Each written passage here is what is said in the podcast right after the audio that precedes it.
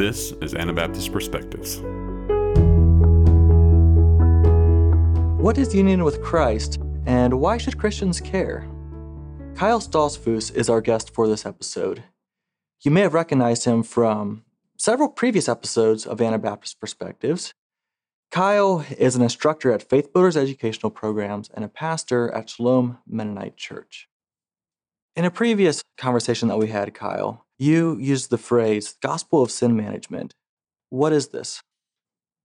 The gospel of sin management. I actually I don't remember using that phrase, but the, the gospel of sin management is kind of this catch-all phrase that was used first by Dallas Willard, as far as I looked.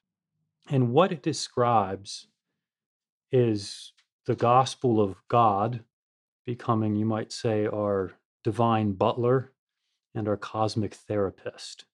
It's barcode Christianity, where the, the, the, the chief good news of the gospel is that your sin is being dealt with, which is really good news, but the way it's dealt with is that there's this kind of barcode put on us. Okay, you say a few words, some kind of uh, transaction happens, there might be a few feelings involved, and this transaction means that our sin problem is taken care of. Okay, so far, so good. Uh, when we get to heaven, though, all that really happens is that there's this barcode scanning that happens, and the barcode that's been placed extrinsically on us is scanned, and um, we get to go to heaven. That it briefly is is the kind of the picture of it, but uh, sin is dealt with in a forensic declaration that's placed totally exterior to us without some kind of accompanying change within us. I, would suggest too, it kind of breaks out into a number of other ways of, of seeing God again as that kind of divine butler, cosmic therapist. It, it could be the, the gospel of niceness, of some forms of liberal Protestantism uh, we all share in common a, a brotherhood of mankind and a fatherhood of God, and then we can smile and be nice to each other because of that gospel. The more the more I thought about the think about the question though too, it's it's, it's this kind of merges into this larger con- concern of I'll say this yet and then we'll stop. Uh, moralistic therapeutic deism is the word. And that's a 2005 book. It's worth looking at, which did an assessment of American young people, Christians, and found that a lot of what these folks were interested in is seeing God as being distant, except when they needed to feel good or feel better. In a significant way, they felt better about themselves with God just saying, you know what, you're okay. You're okay. You're forgiven. It's all good. Uh, you, you, don't need to worry about that sin thing and then that barcode is placed on them. And they can kind of go on living their lives as if nothing has changed. So, so briefly, it's it's just a it's a presentation of the gospel, which which makes its primary concern something less than the whole picture of what God seems to have in mind since the start, and that's I think people who are in spirit and in truth living into the picture of the new creation that the whole of Scripture gives us. Mm-hmm. So, am I understanding you correctly that this is in contrast to a fuller picture of the gospel? And you've mentioned union with Christ. So, I'm curious, in contrasting these, what would a fuller picture offer that gospel of sin management or moralistic therapeutic deism does not? Yeah, what more is there? Yeah. That's the important question. I think it's important to recognize that the gospel of sin management does have some true parts to it, right? Um, we do have a sin problem, and and we can't just take care of that ourselves. There's a significant amount of that work falls to God. Okay, you, it gets some parts of that right. It's just when there's certain other additions and when it's narrowed down to mean only that uh, my sin problem is dealt with later on, and that sin is the only part of the gospel we need to be concerned with. That's where it becomes a problem. So I think I think just to kind of fill in some of those other things, what else is the gospel concerned with? Well, you have to start to incorporate not just those parts that deal with our problems, but also those parts that deal with what God's intentions are and what his hopes are, what uh, ambitions he has for both us and for creation.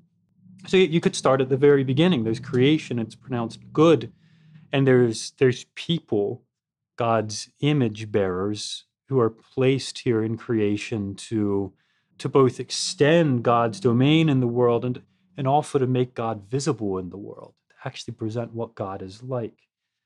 There's the promise that was offered to, to Abraham. You move on, Genesis 12, 15.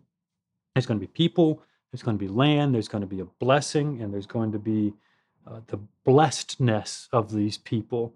You keep on going. There's Israel. They're called to be royal priests and to love the Lord their God with their heart, soul, mind, strength. Jesus extends that to his neighbor as yourself.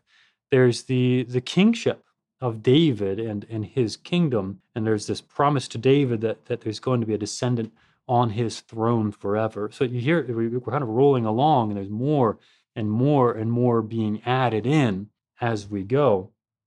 There's Jeremiah 31, which really starts to penetrate into you and me as these image bearers, these dominion extenders, where God's law, God says that the intention of his law is to be written onto our hearts in such a way that I won't have to approach you and say, you know, know the Lord, because you'll already be seeking him, you'll already be knowing him.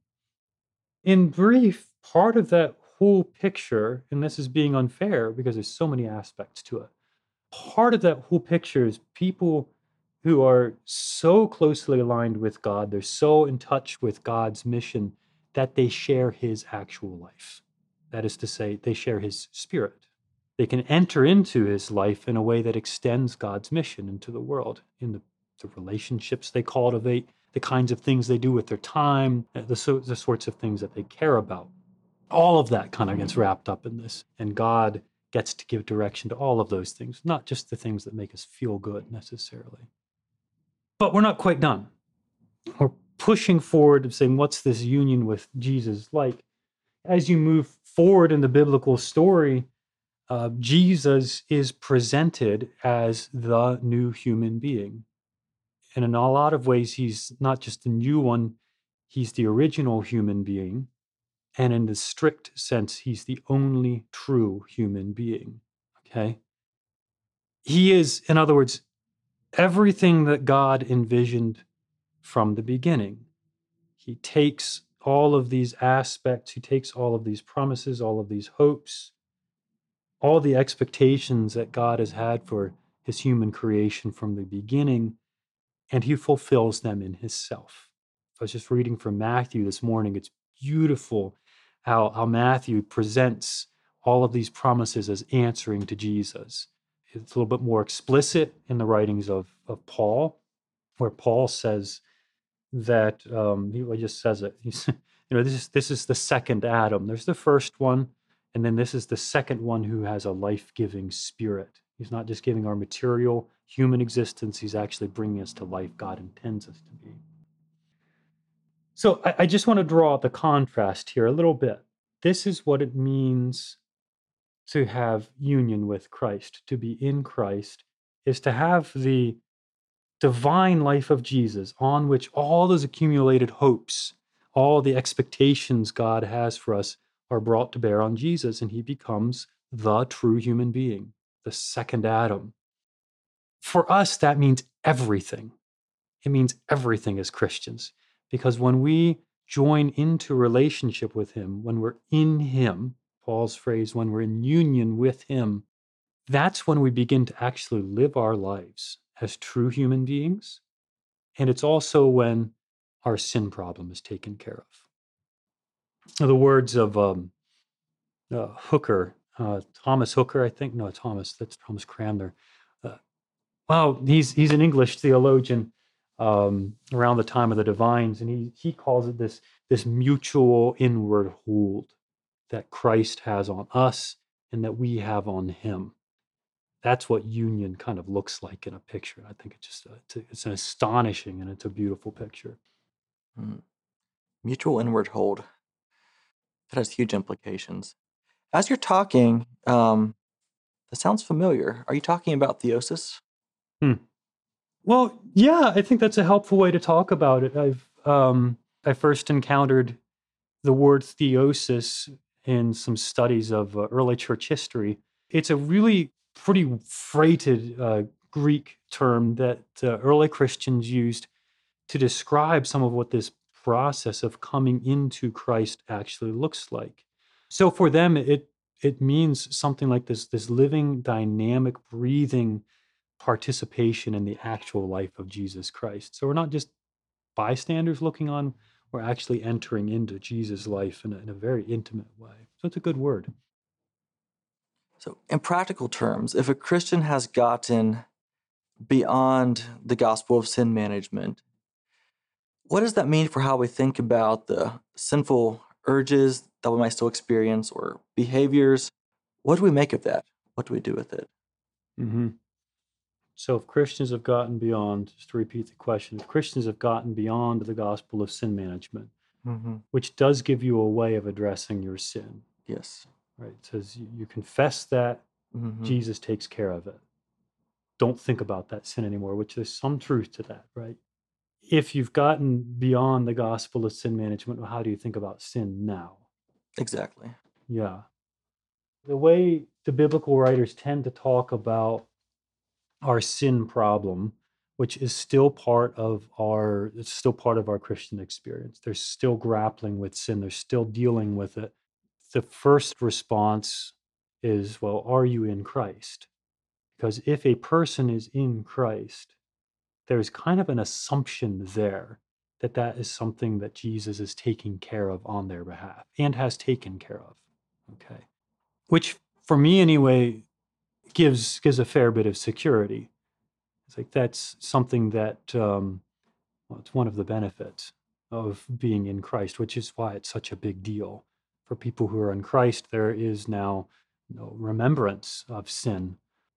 But I'd, I'd also be quick to say that uh, for somebody who's in union with Christ, you're now in the fight of your life. I, I said previously that part of what Christ does is he takes us as human creation and he perfects us. That is, he is the true Adam. He's the second one, but he's in some ways the true Adam. And in the strict sense of it, he's the only human being or the truest one. So, a lot of what our task then becomes for those of us who are in Christ is to become true humans after the fashion of the true Adam. You're in the fight of your life now because those inclinations that we have, the sin that clings to us, the sin that so easily besets us, it's at war not just with not not just with our appetites, it's at war with our true self, which is in Christ. That's going to be a lifelong process to deal with, but it does kind of up the stakes a little bit. We're fighting not just against sin, we're fighting for our true self, our true nature, which is in Christ. And I know I'm using that language in ways that can intersect. People talk about finding themselves. I'm saying, well, if you find yourself, you're going to find yourself in Christ, which which puts us in a little bit of a different spot there. But I don't want to minimize that. You you're in Christ, you're hidden in Christ, yes, but at the same time, we're not complete. We're already in Christ, but we're not yet complete in Christ. And that's a lot of what this difficulty of sin is for. Is it's laying out the contours of the race that we're going to have to run from here until we actually see him face to face. So, to try to get practical with it, what's that look like? The, first thing I'm going to suggest is that for a Christian to, to deal with their sin, if they're in Christ, you may have to enter more fully into baptism. I'm thinking of this maybe just because we, we had a number of young young folks in um, local congregations here who were baptized, so it's on my mind we have to learn how to die daily and how to live into the resurrection life. That is going to require, like baptism is a mark of, that's going to require some self discipline, it's going to mean some self denial, and it's going to mean some detachment from things we're caring about, from uh, the sin that's getting in our way, we're going to have to learn to distance ourselves from that and die to it. There's no other way around it. At the same time, in the, the resurrection of baptism, we need to keep on cultivating the, the loves that we have to see in Jesus somebody who is so compelling and so beautiful and so whole that our sin just isn't quite as attractive anymore. I don't know of any shortcut. You can't you can't just lop off the sin and say, okay, I've I've smothered that, and then the house is just clean and garnished, and you're just leaving yourself vulnerable. You you've got to attach yourself to Jesus and find in him something that's much more compelling and beautiful. And you'll find that in worshiping community. I'd add the possibility of trust. You, you enter fully into baptism. You, you also have to learn to trust Jesus as you're dealing with sin. If, if, if in my basement, like uh, this happened this past week, I was dealing with a leaky pipe in my basement. And I was trying to, I was trying to work at it myself in the end got some things figured out. We got the pipe not leaking anymore. But if if I had called a plumber in, if I called a plumber in and I showed him this leaky pipe and I'm like, okay, um, I'd like you to fix this leaky pipe, and he says, okay, you know, it's going to take this and this and this, and here's the time I think it'll take, and you're going to have to do it this way if you want this pipe to stop leaking. And I'd be like, you know, thanks for your time, but I just don't want to do it that way.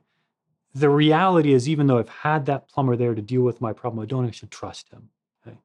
So I, I'm just suggesting with it, I think that it's similar when when we've got sin that we're dealing with, when there's leaky pipes in our basements, sometimes it's much more obvious than that. There is an issue of trust. Am I going to trust Jesus and the kinds of things he tells me to do through scripture, through his spirit?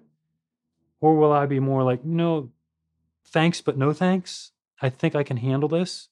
Those are some nice suggestions you've got for me there, but I'm pretty sure I can handle this one. And, and the same with the, with the Christian community. If you've got a community that can speak, that you've invited into those parts of your life, are you willing to trust? Or is there a basic disposition of distrust there? That becomes really important. And just the final thing I'll pile on there is uh, if there's baptism, there's trust, hope. It's just critical here for us to deal with our sin. If if a person is stuck in repetitive cycles of sin, after a while, their life gets so wound around them, they they they lose hope. And wherever despair is, there's there's an entrance for continued doubt. There's an entrance for continued problems of sin, and it just keeps on layering on and on and on. So we have to have a secure grasp on who we are in Christ. Uh, I could mention, you know, Colossians 3 3 is beautiful. There's First Corinthians 13 12. John, uh, his, his gospel and his epistle just give a beautiful picture of who Christians truly are as they're entering into their new life with Jesus. And, and for me, that's a that's a compelling picture of who I truly am. And it also helps me to release the sin that's holding me down and keeping me from becoming that person. Thank you for that answer. That was that was good. So how can a Christian move towards union with Christ? Mm-hmm. The how question. Yes. Um, I, am feeling I'm feeling a mixed response there, and it's just because we're not dealing with, well, Lewis's terms. He's not a tame lion. And sometimes Jesus, through the Spirit, will meet us on His terms in ways that are hard to predict, and that sometimes we, we just got to recognize He's He's pursuing me, and uh, I may not be able to set up certain terms by which I can negotiate a meeting with Jesus. So there, there is an aspect here of us entering into a relationship with not just a process, not just a model. This is an encounter with the living God by His Spirit so I, I'm I'm hesitating, you know, just a little bit. It's it can't be mechanistic. I can't just turn a lever. I can't even simply be baptized, as important and critical as it is, and say, now I've got it. I figured it out finally. There's there's always an aspect of the divine in God encountering us. At the same time, I think it's artificial to say that just because God is pursuing me, there's nothing that I can do to pursue union with Christ, because that's at least in the biblical world, that's not how it's set up. And it's not how people of God have talked about this. So I'd suggest maybe three things, and I'll be brief here. Uh, the first thing you've heard me talk about, but it's community. Enter, enter into a community that follows Jesus and is and is is responding to and is um, being directed by what's in Scripture, which gives us a, a way of kind of discerning what it looks like to be in Christ, and they're doing that together. We don't do well as Christians to try to do this by ourselves. Being in union with Christ, being Christ's body, does have an individual part to it, but many times that language is used to talk about local assemblies, to talk about the church, to talk about Christ's body being who he is. So do it together. I'd, I'd also suggest don't only look for the big experiences. Enter into union with Christ in the, the very everyday parts of your life, of your work. Pause throughout the day. Recognize who you are in Jesus and invite the Spirit to work more fully into your life and work. In the more extraordinary sense, I think there's there's just always going to be new places where Christ hasn't been named. There's always going to be places where there's injustice and where there's suffering, and where us entering into union with Christ means making him visible in those places, bringing some kind of presence into places where people are alienated from God, uh, where there's suffering, where there's injustice, and, and naming Jesus there as well. That's one aspect of what it means to be in partnership with him and to, uh, to be in Christ as well. Well, thank you so much for engaging with this topic and for joining us for this episode. I think we'll end it soon, but is there anything else that you would like to add before we bring this to a close? I, I think I just maybe reflect this way. There, there are again, there's parts of the gospel of of sin management that are true, and and for myself, I think that's that's where I started off. I, I knew I had a problem. I knew Jesus was the answer to that problem. That's the right answer. So if if that's where you're at, if you're listening in, I don't want to be discouraging. That's a good place to be at. I would just hope to keep on layering on, keep on expanding the horizons. There's incredible horizons of goodness and of beauty and of justice, of worthwhile life and work, which keep on expanding and opening up to a person who's in Christ. So just don't stay limited there. That was wise advice. Thank you. And thank you for joining us for this episode. Yeah, good to be with you. For more information about Anabaptist perspectives, to read our blog, to donate, and to see videos of the conversations you hear on this podcast, visit AnabaptistPerspectives.org. We love to hear from our audience, so leave your feedback in the comments for this podcast or send us a message through our Facebook page. Thank you for listening, and we'll be back next week with another episode of Anabaptist Perspectives.